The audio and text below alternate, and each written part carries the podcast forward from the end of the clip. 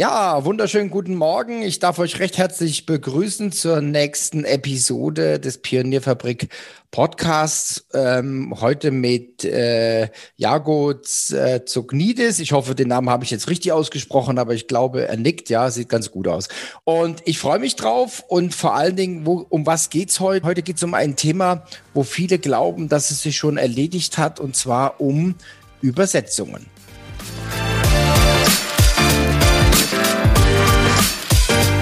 Herzlich willkommen zum Podcast des Digital Breakfast. Thomas Barsch spricht darin mit Experten über Themen der digitalen Transformation. Er veranstaltet jeden Freitag das Digital Breakfast. Alle Informationen dazu findest du auf www.digitalbreakfast.de. Abonniere dort den Newsletter und außerdem abonniere diesen Podcast und bleibe auf dem Laufenden. Mein Name ist Valerie Wagner und ich wünsche dir viel Spaß beim Hören.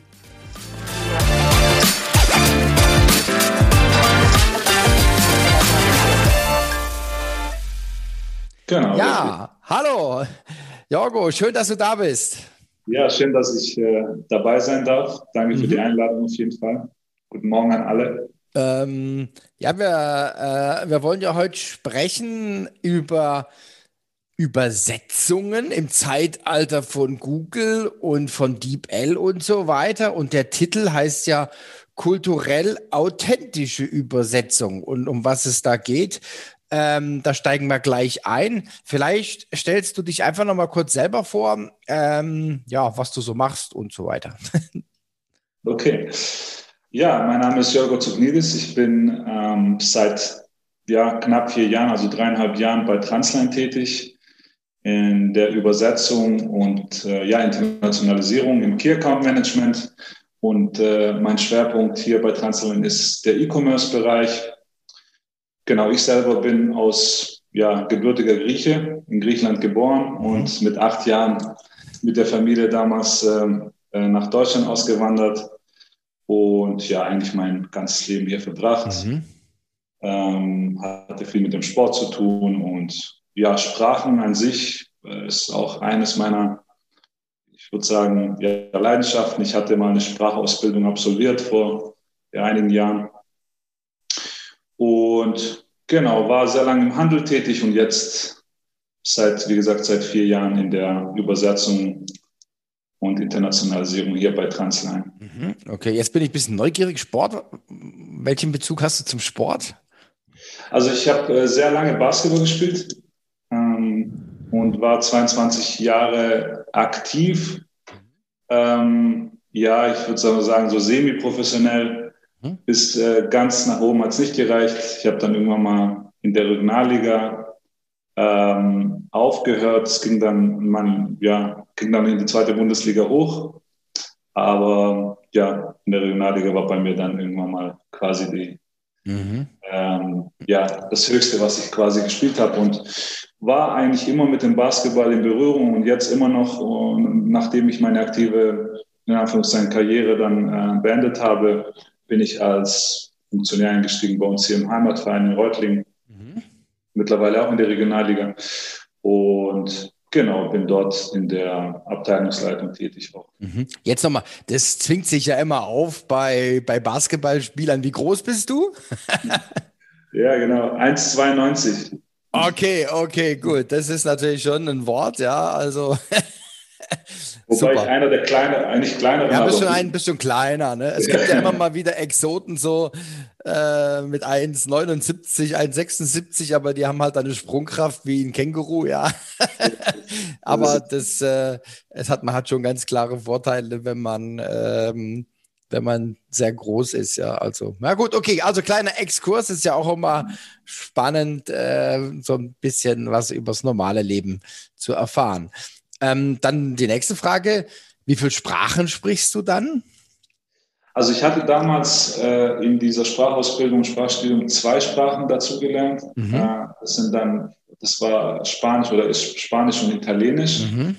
Ähm, ja, Griechisch Muttersprache, Deutsch eben ganz, ja, sehr normal und im mhm. Englischen eben die, äh, die zweite Sprache, die ich damals gelernt hatte mhm. in der Schule wie das wahrscheinlich alle getan haben. Mhm. Ja, aber schon, schon ein Repertoire, ja. Also da hast du auf jeden Fall, also ähm, ein gewisses Sprachverständnis, Sprachgefühl, sonst, sonst, sonst schafft man das nicht, ja. Genau, genau ja. Ähm, also lass uns doch einfach mal mal einsteigen. Ähm, du hast gesagt E-Commerce, ja. Ähm, E-Commerce ähm, ist ja im großen, im großen Aufwind jetzt getrieben oder ja, wie soll man sagen, äh, katapultiert durch die Pandemie. Ja. Mhm. Ähm, wie, wie sind da eure Berührungen äh, mit Übersetzungen? Das würde mich mal interessieren, ja. Mhm. Ja, also das, diese Tendenz, die, äh, die stark nach oben gegangen ist, haben wir natürlich auch gemerkt. Ähm, wir hatten immer schon mit Übersetzung im E-Commerce zu tun, also entweder Webshops oder Webseiten, mhm. die wir eben übersetzt haben. Aber während der Pandemie hat das Ganze nochmal eine andere Dynamik gekriegt. Ähm, viele Unternehmen wollen natürlich digitalisieren, wollen diesen äh, Wandel natürlich auch mitmachen. Und äh, dadurch, dass sehr viel digital abläuft, ähm, äh, genau, profitieren wir auch davon, beziehungsweise in der Website-Lokalisierung und Übersetzung. Von dem her würde ich schon sagen, dass der Bereich äh, sehr stark sich entwickelt und man merkt es auch an den Anfragen, die wir haben und den Projekten, die mhm. ja auch gestiegen sind. Mhm. Aber wir haben ja, das hat mir auch so gut gefallen bei der Vorbereitung, wir haben ja jetzt ein, nochmal ein, ich sag jetzt mal, ein gewisses Qualitätsmerkmal draufgepackt. Ich will es mal, ich will es mal so nennen. Also heutzutage übersetzt man ja dann, ähm, ich sage jetzt mal mit Google Translator, mit DeepL und das sind natürlich auch, also ich, ich finde wunderbare Tools, ja. Also ähm, ich habe ja zwei kleine Jungs und, und mein, mein Kleiner, der ist viereinhalb, der fragt mich dann immer, Papa, wie heißt das und das auf Englisch? Wie heißt das und das auf Spanisch? Ja, das will er dann immer wissen. Und äh, dann natürlich weiß ich auch nicht alles, ist ja klar. Und dann nehmen wir oft dann, ähm, dann sage ich, komm, sprech's hier rein. Ähm, und dann nehmen wir halt den Google Translator und dann spricht das rein und dann kommt ähm, dann kommt dann auf Englisch oder auf Spanisch oder was weiß ich. Ja, also er hat da mhm. irgendwie schon einen gewissen Zugang. Und ähm, aber das sind natürlich nur, ich sag mal, Fragmente. Ja, ähm, und äh, ich sehe es genauso. DeepL ähm, ist natürlich schon eine, eine ziemlich gute Maschine. Ja. Mhm. Ähm, aber wie, wie bringt ihr das jetzt, wie bringt ihr das zusammen? Also wie, wie, wie ist euer Verständnis von Übersetzungen?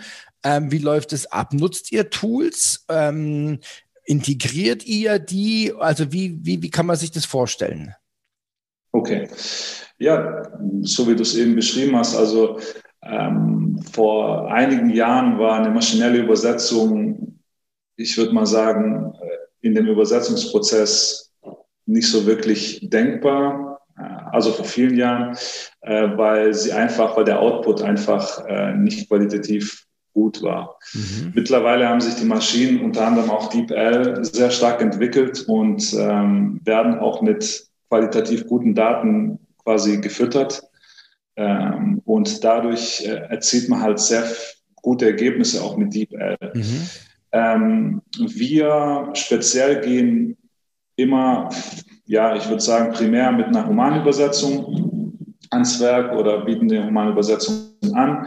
Aber natürlich haben wir die maschinelle Übersetzung bei uns auch integriert, weil mhm. das ist mittlerweile ein Teil der Übersetzung mhm. und ähm, das wird auch in Zukunft ja, stärker kommen.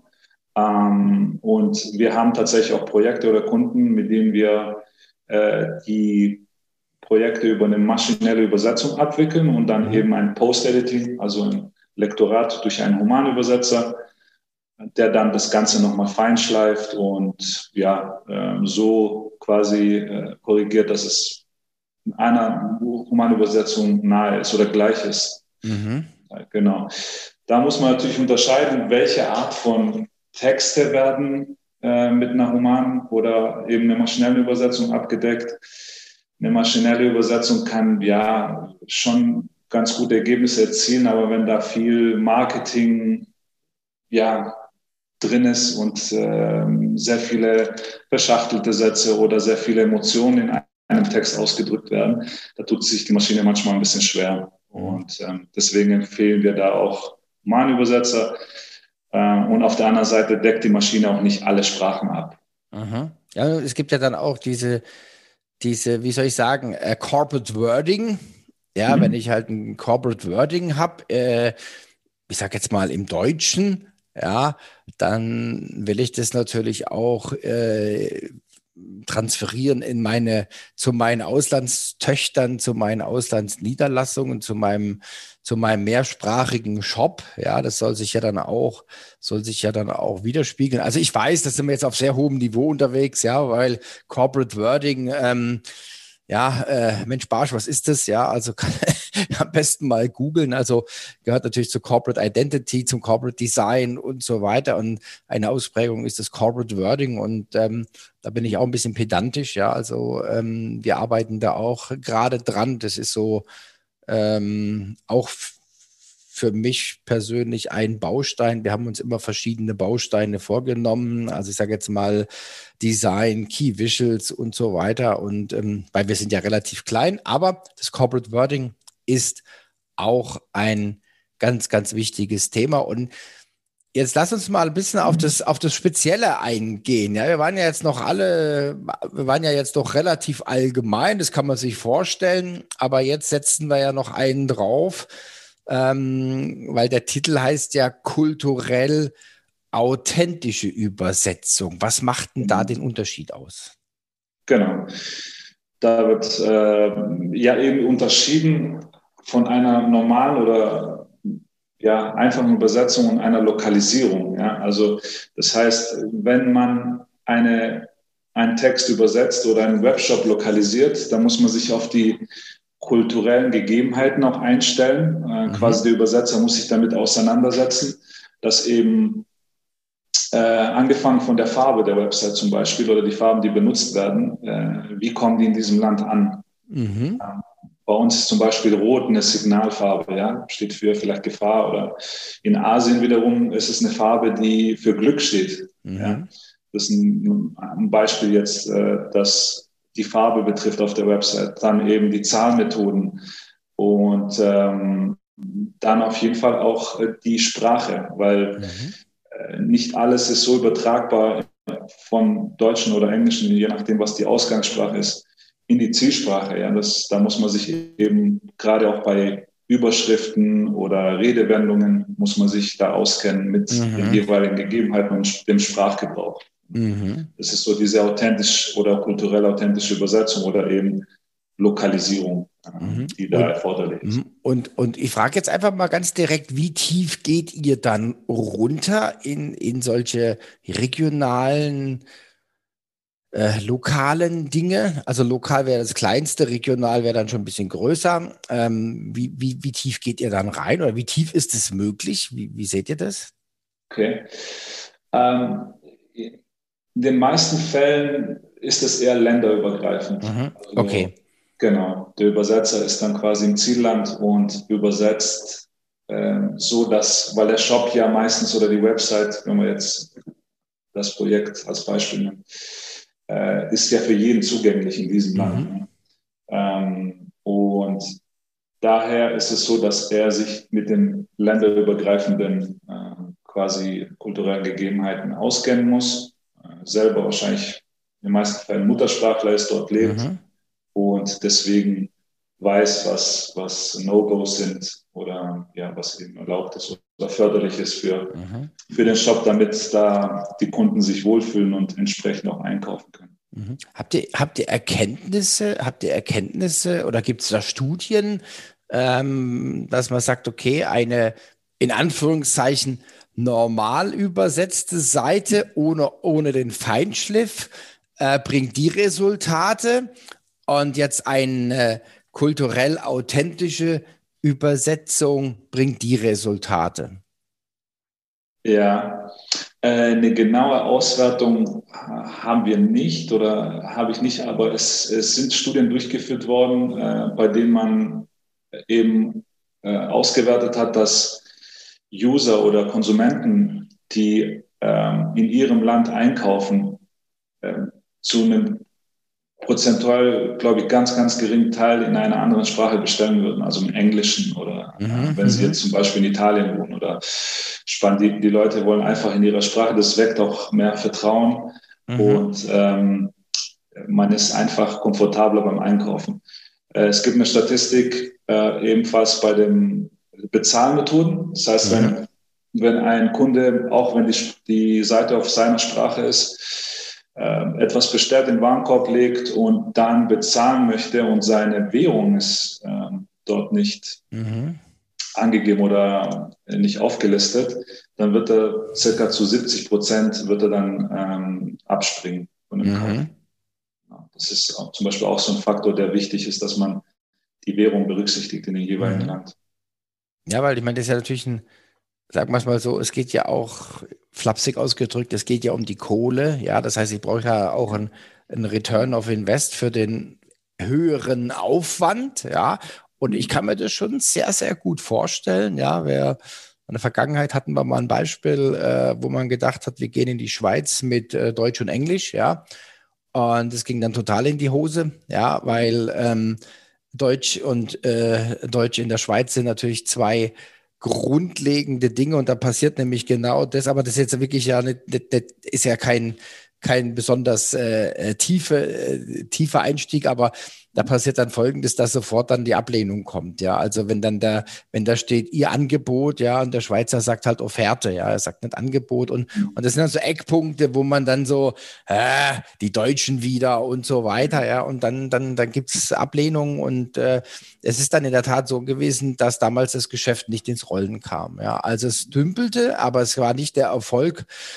den man sich erhofft hatte. Und ähm, dann ist Folgendes passiert, dann hat man einfach eine andere Firma gekauft die war auf dem Schweizer Markt äh, ansässig und die haben gesagt, ja, ganz klar, Schweizerdeutsch, äh, Englisch, Französisch, Italienisch, Punkt. Ja.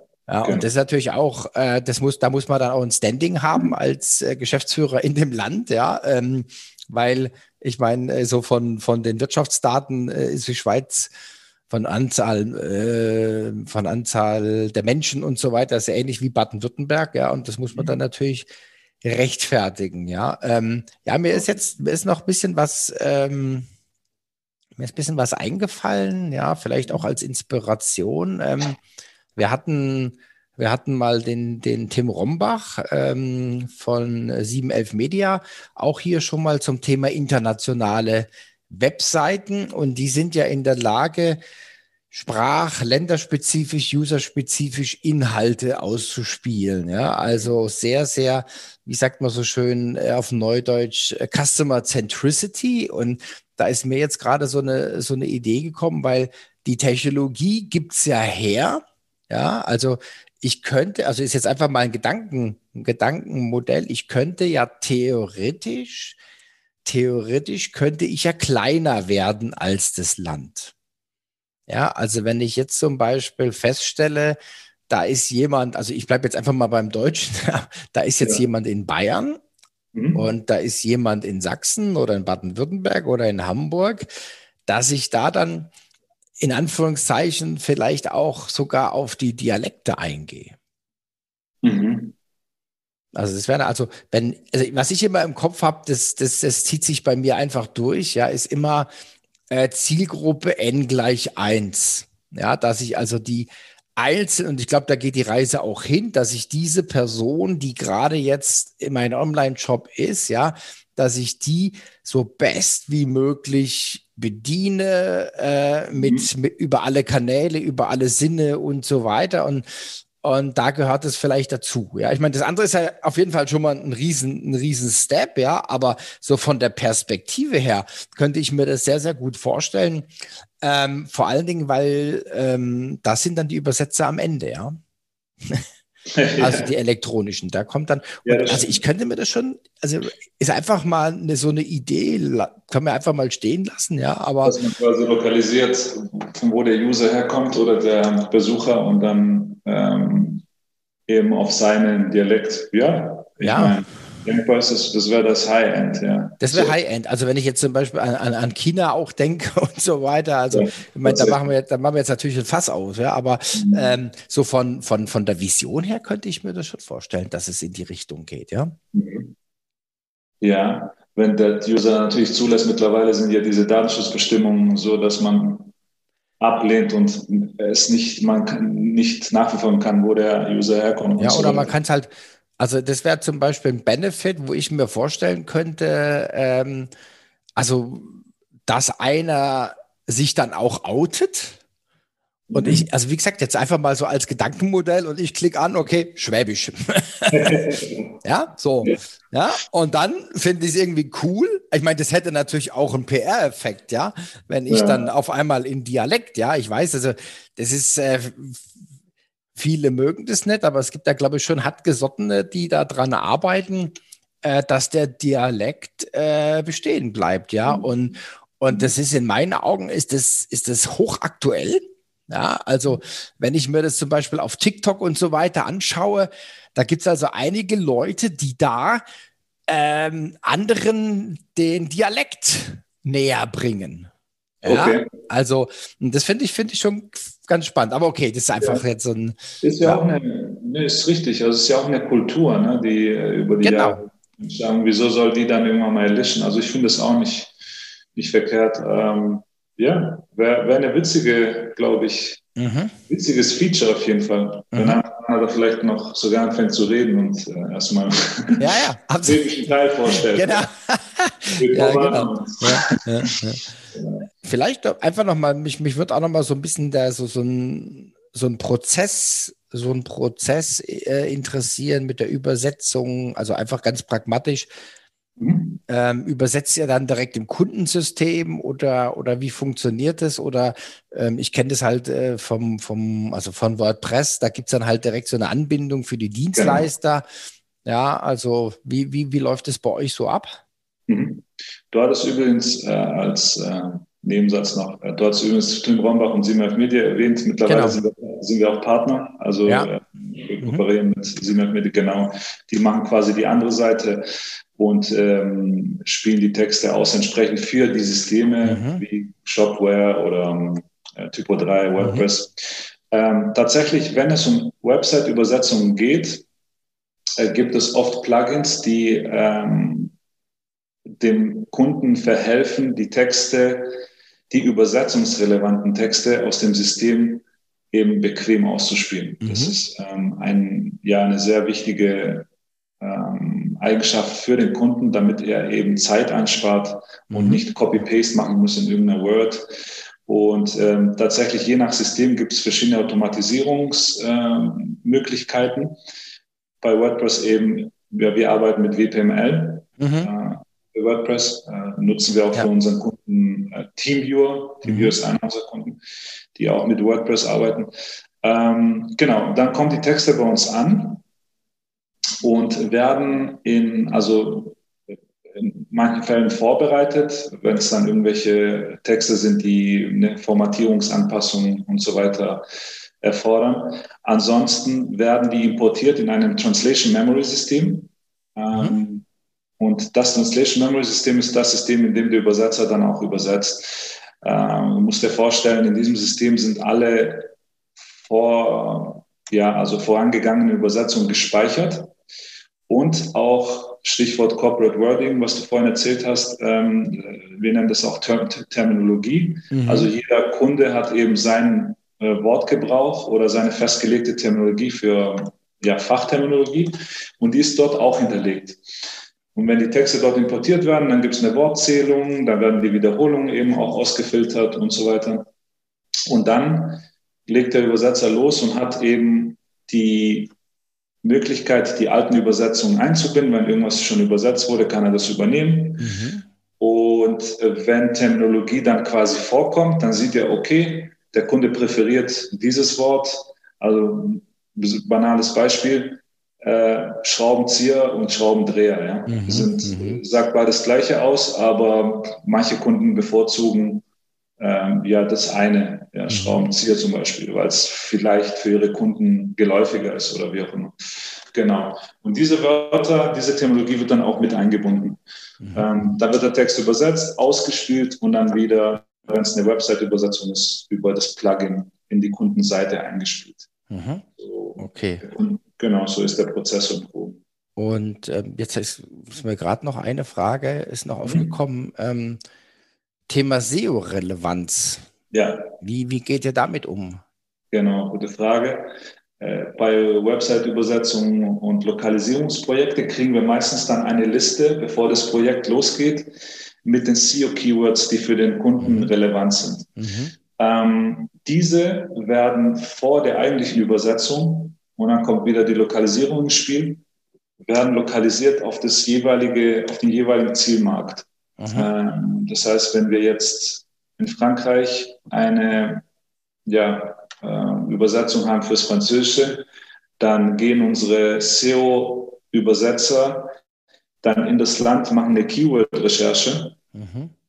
über Keyword-Planner und schauen, okay, was ist das entsprechende Wort ähm, in Frankreich? Mhm. Es ist Genau, meistens ist es nicht die normale Übersetzung, sondern da muss man tatsächlich recherchieren und schauen, okay, wie wird gesucht in dem Land? Wie ja. würde der Kunde dort suchen? Und das ist dann eben die Arbeit oder der Schritt, der vor der Übersetzung gemacht wird.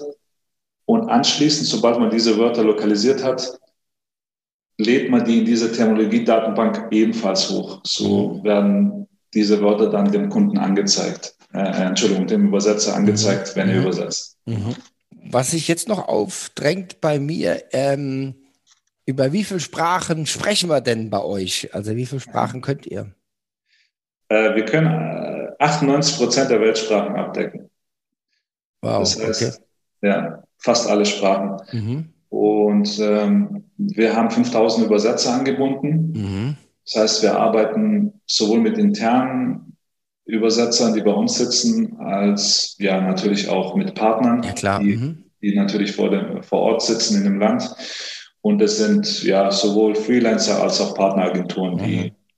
für uns übersetzen. Spannend, echt spannend. Ja, ja das, das mit dem, mit dem Tim, das habe ich, das habe ich auch schon mal mitgekriegt, ja, dass da, da haben wir ja irgendwie über das Digital Breakfast äh, auch Brücken gebaut. Ja, das genau. ist ja auch so, muss ich auch mal hervorheben, ist auch was, was wir was wir gerne und oft machen und was auch immer häufiger wird, ja, dass man auch dann halt Unternehmen verbindet, ja, ähm, über das, über diese, diese Plattform, will ich mal sagen, ja, genau. Genau. Ähm, was, vielleicht noch, noch abschließend noch mal, noch mal so eine Frage. Was war denn euer spannendstes Projekt? Hm, das ist eine gute Frage.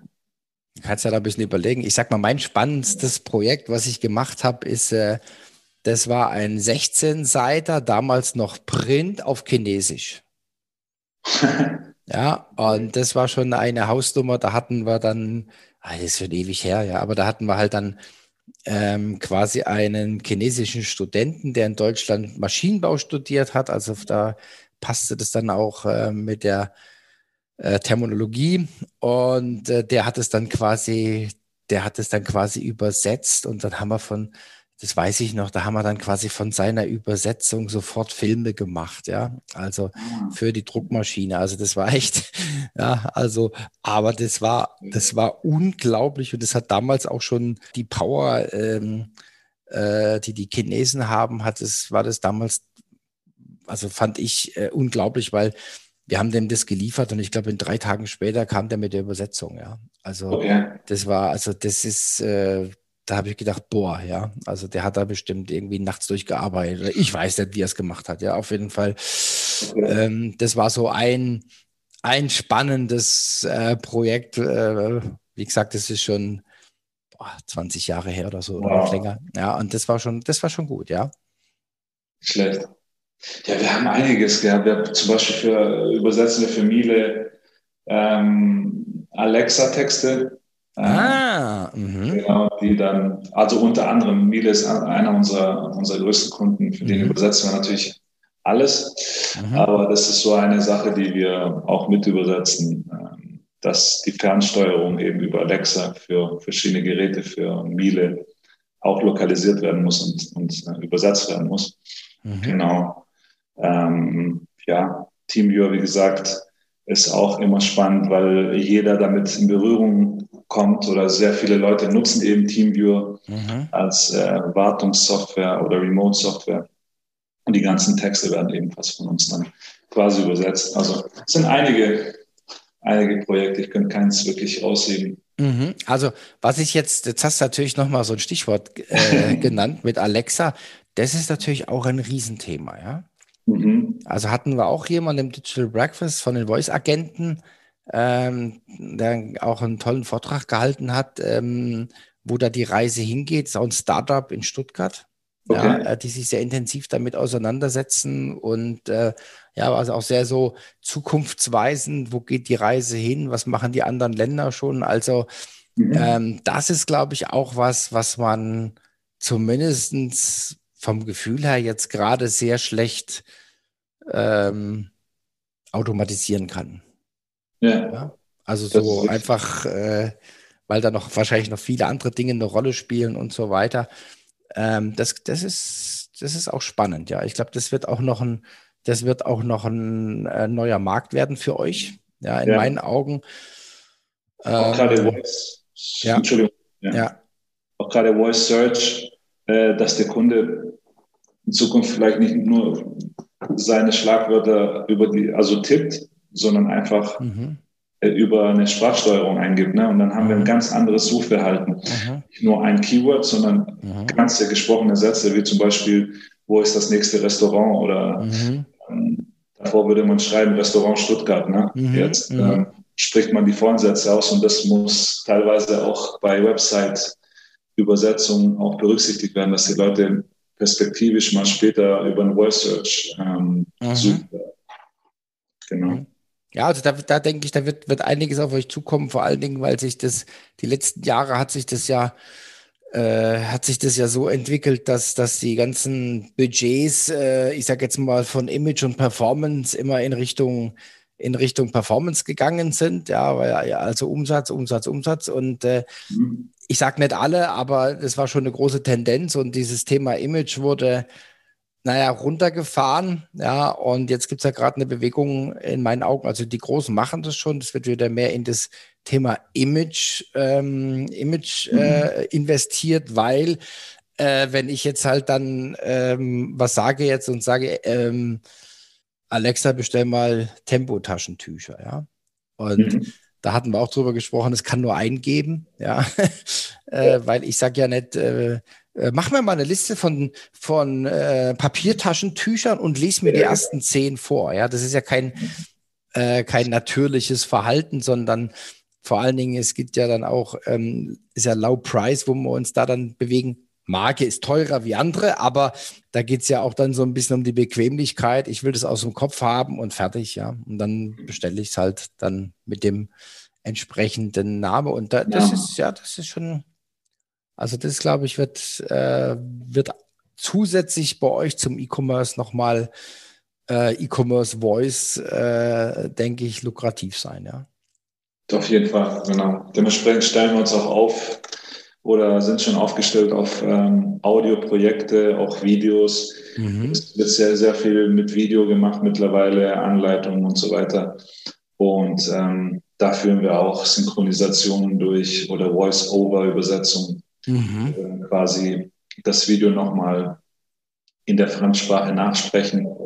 Ähm, genau, das sind auch solche eigene Projekte quasi, mhm. die man dann mhm berücksichtigen muss. Ja gut, also das gehört ja dann auch, ist ja auch der Trend, ja, Bewegtbild, ja, wenn ich jetzt was übersetze, ja, dann, dann habe ich die Webseite und was ist mit meinen 28 Videos, ja, die ich gedreht habe. Ja, genau, die müssen ja dann auch idealerweise auch übersetzt werden, ja, ähm, synchronisiert werden. Spannend, spannend. Genau, auf jeden Fall.